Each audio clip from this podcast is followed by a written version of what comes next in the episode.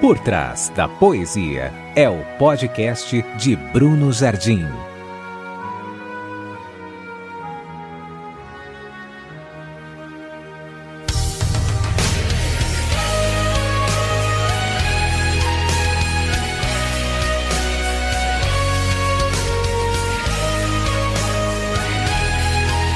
Aqui o poético e o profético se juntam na tentativa de desvendar o que há por trás de cada poesia.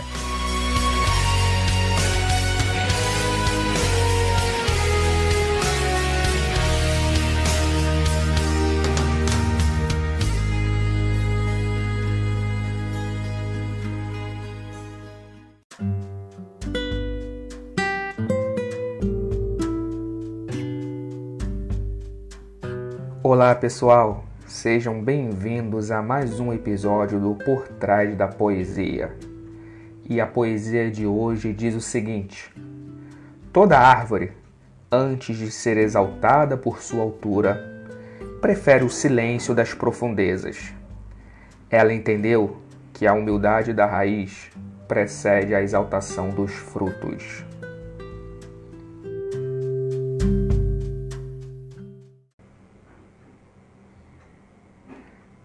Há uma passagem em Tiago 4, verso 6, que diz: Deus resiste aos soberbos, mas dá graça aos humildes. Na soberba da vida reside o desejo pelo poder, pois soberba nada mais é do que querer ser aquilo que não somos.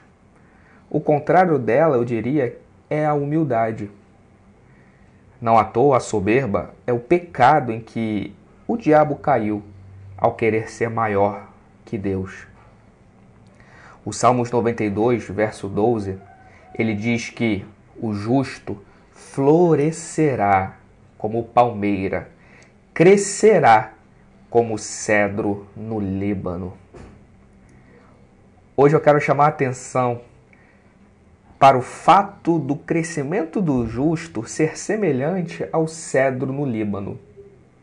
O cedro ele cresce devagar. Ele não tem pressa nenhuma para crescer. Devagarinho ele vai crescendo até atingir 40 metros de altura, olha só, e 14 metros de diâmetro. Só que nos primeiros três anos de vida, suas raízes crescem cerca de um metro e meio de profundidade apenas. Enquanto que na superfície, durante este mesmo período, ele cresce somente 5 centímetros de planta. Somente a partir do quarto ano é que a árvore começa a crescer, pois o cedro do Líbano ele traz uma mensagem para a gente, porque da mesma forma Deus ele trabalha de forma paulatina.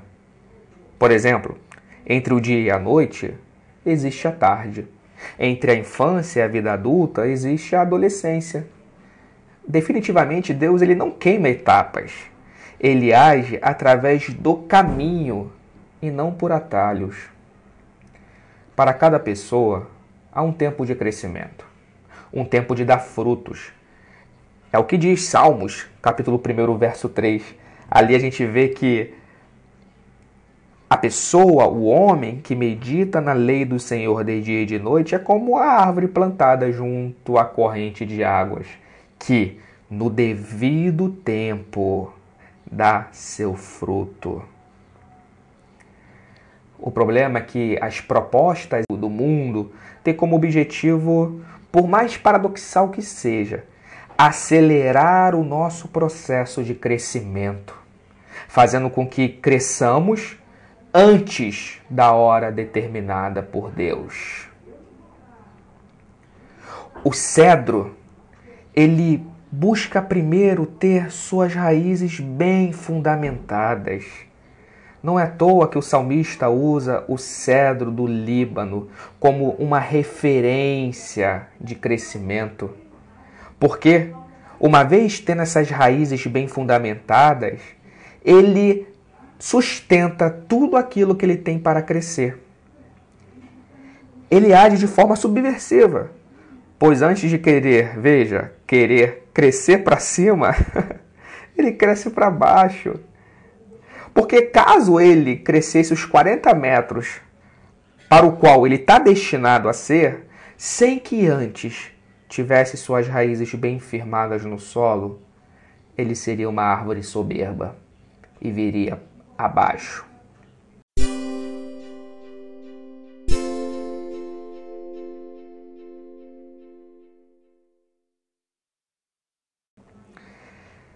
Eu gostaria aqui de aprofundar esta mensagem através de Efésios 3, nos versos 16 ao 19. Porque ali diz o seguinte: que para que, segundo a riqueza da glória de Cristo, vos conceda que sejais fortalecidos com poder mediante o seu espírito no homem interior, e assim habite Cristo no vosso coração pela fé estando vós arraigados e alicerçados em amor, a fim de poderdes compreender com todos os santos qual é a largura, o comprimento, a altura e a profundidade, e conhecer o amor de Cristo que excede todo entendimento, para que sejais tomados de toda a plenitude de Deus. Paulo deixa claro que é no amor onde precisamos estar arraigados, ou seja, fixados de maneira definitiva e profunda. Este processo de arraigamento ou enraizamento, ele é silencioso. É até invisível, pois não ocorre na superfície, mas no subterrâneo. Assim como o cedro. Da mesma forma, o amor, ele preocupa-se primeiro em criar raiz, se estruturar, para então, depois disso, buscar crescer. O amor não é barulhento, não chama atenção para si e tampouco se vangloria. Antes, ele é discreto, cresce sem chamar atenção. Deus trabalha no silêncio. O problema é que somos extremamente ansiosos e logo queremos mostrar ao mundo o que temos, só que antes da hora. É no silêncio que Deus faz a sua gestação, nos preparando, nos dando toda a firmeza necessária para suportarmos a altura que estamos destinados a atingir. Eu diria que, além de ser discreto, este processo de enraizamento também é doloroso, pois a raiz ela precisa rasgar a terra, a fim de encontrar nela um lugar para fixar-se. Da mesma forma, o amor de Deus nos leva ao quebrantamento, rasgando e quebrando nosso coração rochoso, tirando o que não presta, adequando-o para receber o que Deus tem reservado. Quebrar parte-se do princípio de mexer naquilo que está enrijecido, que está duro, petrificado.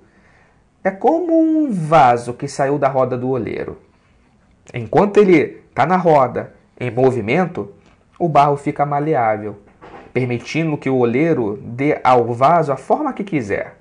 Mas, ao sair da roda, o vaso endurece, o vaso se torna rígido. Uma vez duro e rígido, só tem uma maneira de fazer um vaso novo. Sabe qual é? É quebrando. E isso dói, mas é necessário. Não é à toa que o Espírito Santo gera em nós o quebrantamento. Mas veja, Paulo ele fala de quatro dimensões do amor. Ele fala que devemos experimentar a altura, a profundidade, a largura e comprimento do amor. Quando se fala destas dimensões do amor, estamos aqui falando da plenitude do amor, porque o amor de Deus ele abrange a tudo, não sobra nada. Então, altura, profundidade, largura e comprimento são os quatro cantos, são as quatro dimensões do espaço. O amor está destinado a preencher nossa vida nessas quatro dimensões. Lá em Romanos 5, verso 5, diz que o amor de Deus é derramado em nossos corações pelo Espírito Santo que nos foi dado. O resultado deste amor derramado em nosso coração é uma vida plena, é uma vida de entendimento. Eu gostaria de passear rapidamente por cada uma dessas dimensões do amor.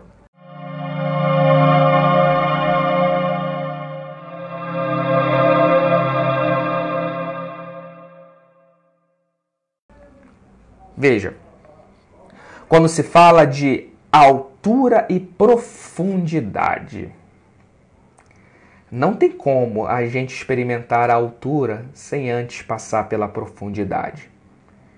Pois é no ambiente silencioso e doloroso da profundidade que acontece a gestação. Não podemos jamais, jamais queimar esta etapa. Durante esse processo é fundamental termos paciência, discernimento, para não ficarmos confusos quanto ao que está acontecendo. Devemos experimentar a altura que Deus nos preparou, mas sem perder de vista a necessidade de estarmos bem enraizados no amor. Eu lembro, sabe de quê? Na mitologia grega, da história de Ícaro. Ícaro era filho de Détalo, um dos homens mais criativos e habilidosos de Atenas, conhecido por suas invenções e pela perfeição de seus trabalhos manuais. Certa vez, ele projetou asas, juntando penas de aves de vários tamanhos, amarrando-as com fios e fixando-as com cera para que não se descolassem. E uma vez o trabalho pronto, ele, agitando suas asas, se viu suspenso no ar. E equipou Ícaro, deu a Ícaro essas asas e o ensinou a voar. Então, antes do voo, diz a mitologia, Détalo advertiu a seu filho Ícaro que deveria voar a uma altura média, nem tão próximo do sol para que o calor não derretesse a cera que colava as penas, e nem tão baixo para que o mar não as molhassem. Só que Ícaro, garoto, menino, ele se deixou levar, ele deslumbrou-se com a bela imagem do sol e, sentindo-se atraído, voou em sua direção e esqueceu das orientações de seu pai. Conclusão? A cera de suas asas começou rapidamente a derreter e logo Ícaro caiu no mar e morreu. Veja, temos que voar, sim mas não com asas de Ícaro, com as asas do Altíssimo. Deus, ele não tem limites, mas ele nos deu limites. Nossa atitude, ela precisa ser compatível com a altitude que podemos suportar. Portanto, antes de querer voar, precisamos cavar a fim de aprofundar nossas raízes.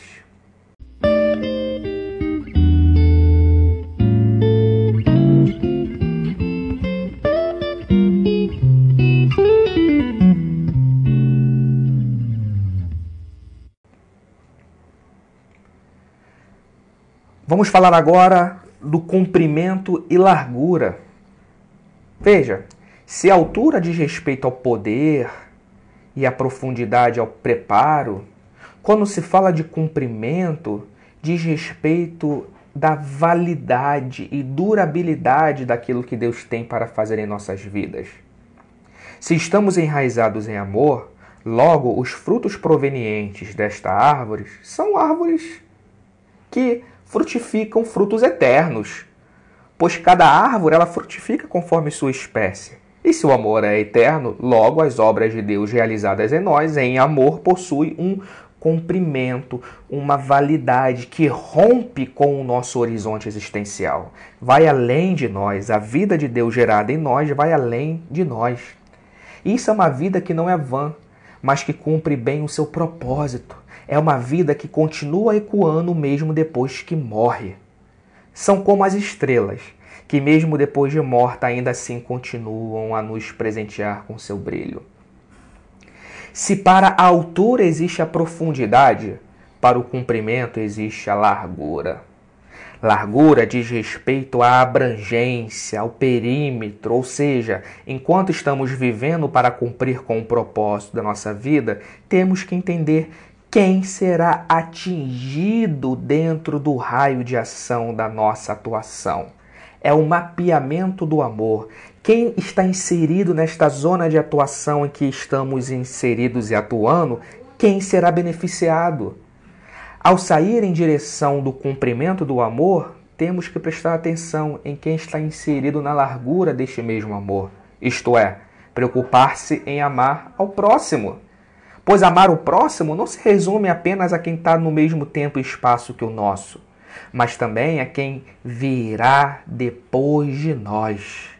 Diz respeito às futuras gerações. Amar é viver de forma sustentável, garantindo que o próximo, de hoje e de amanhã, também tenham condição de desfrutar dos recursos desta terra. A largura está atrelada ao comprimento.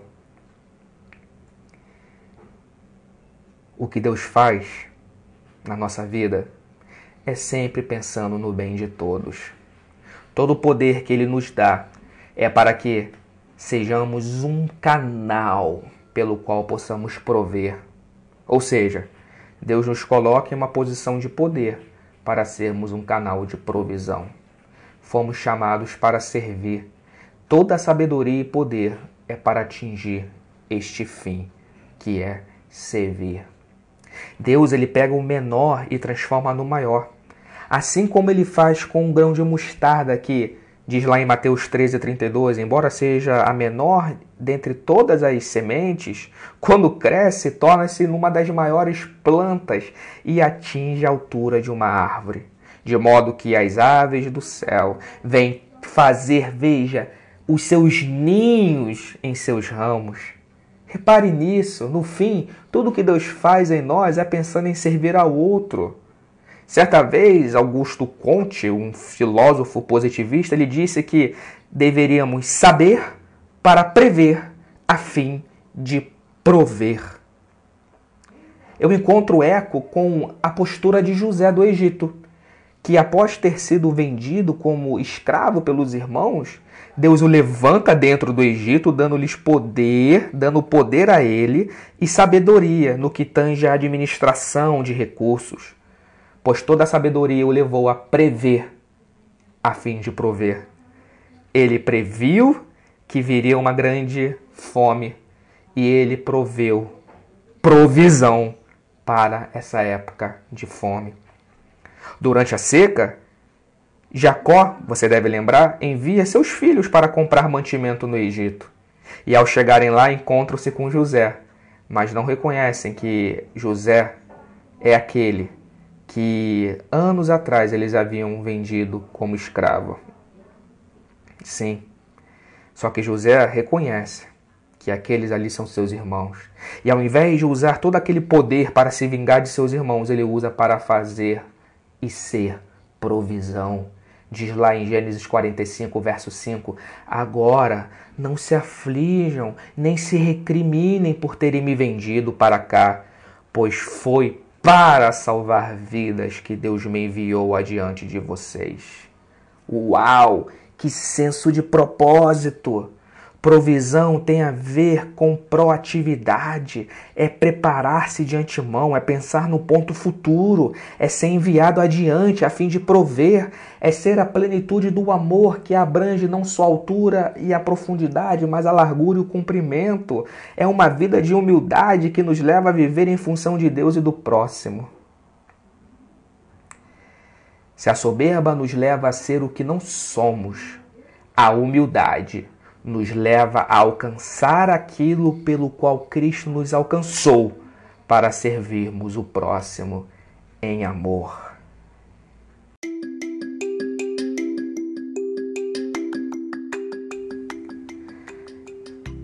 Portanto, pessoal, o resumo da ópera: para alcançarmos a altura do amor, o poder, precisamos da profundidade, da intimidade, de processos silenciosos. Ao atingir o cumprimento do amor, ou seja, os frutos que sairão de nós para trazer provisão ao mundo, precisamos nos importar com as pessoas que estão inseridas na largura, no perímetro onde estamos. Eu diria que Na profundidade que sustenta a altura está a oração, e na provisão do cumprimento está a ação que temos na largura. Oração e ação, profundidade e largura são os meios para alcançarmos a altura de Deus e o cumprimento do próximo em amor e humildade, sem soberba.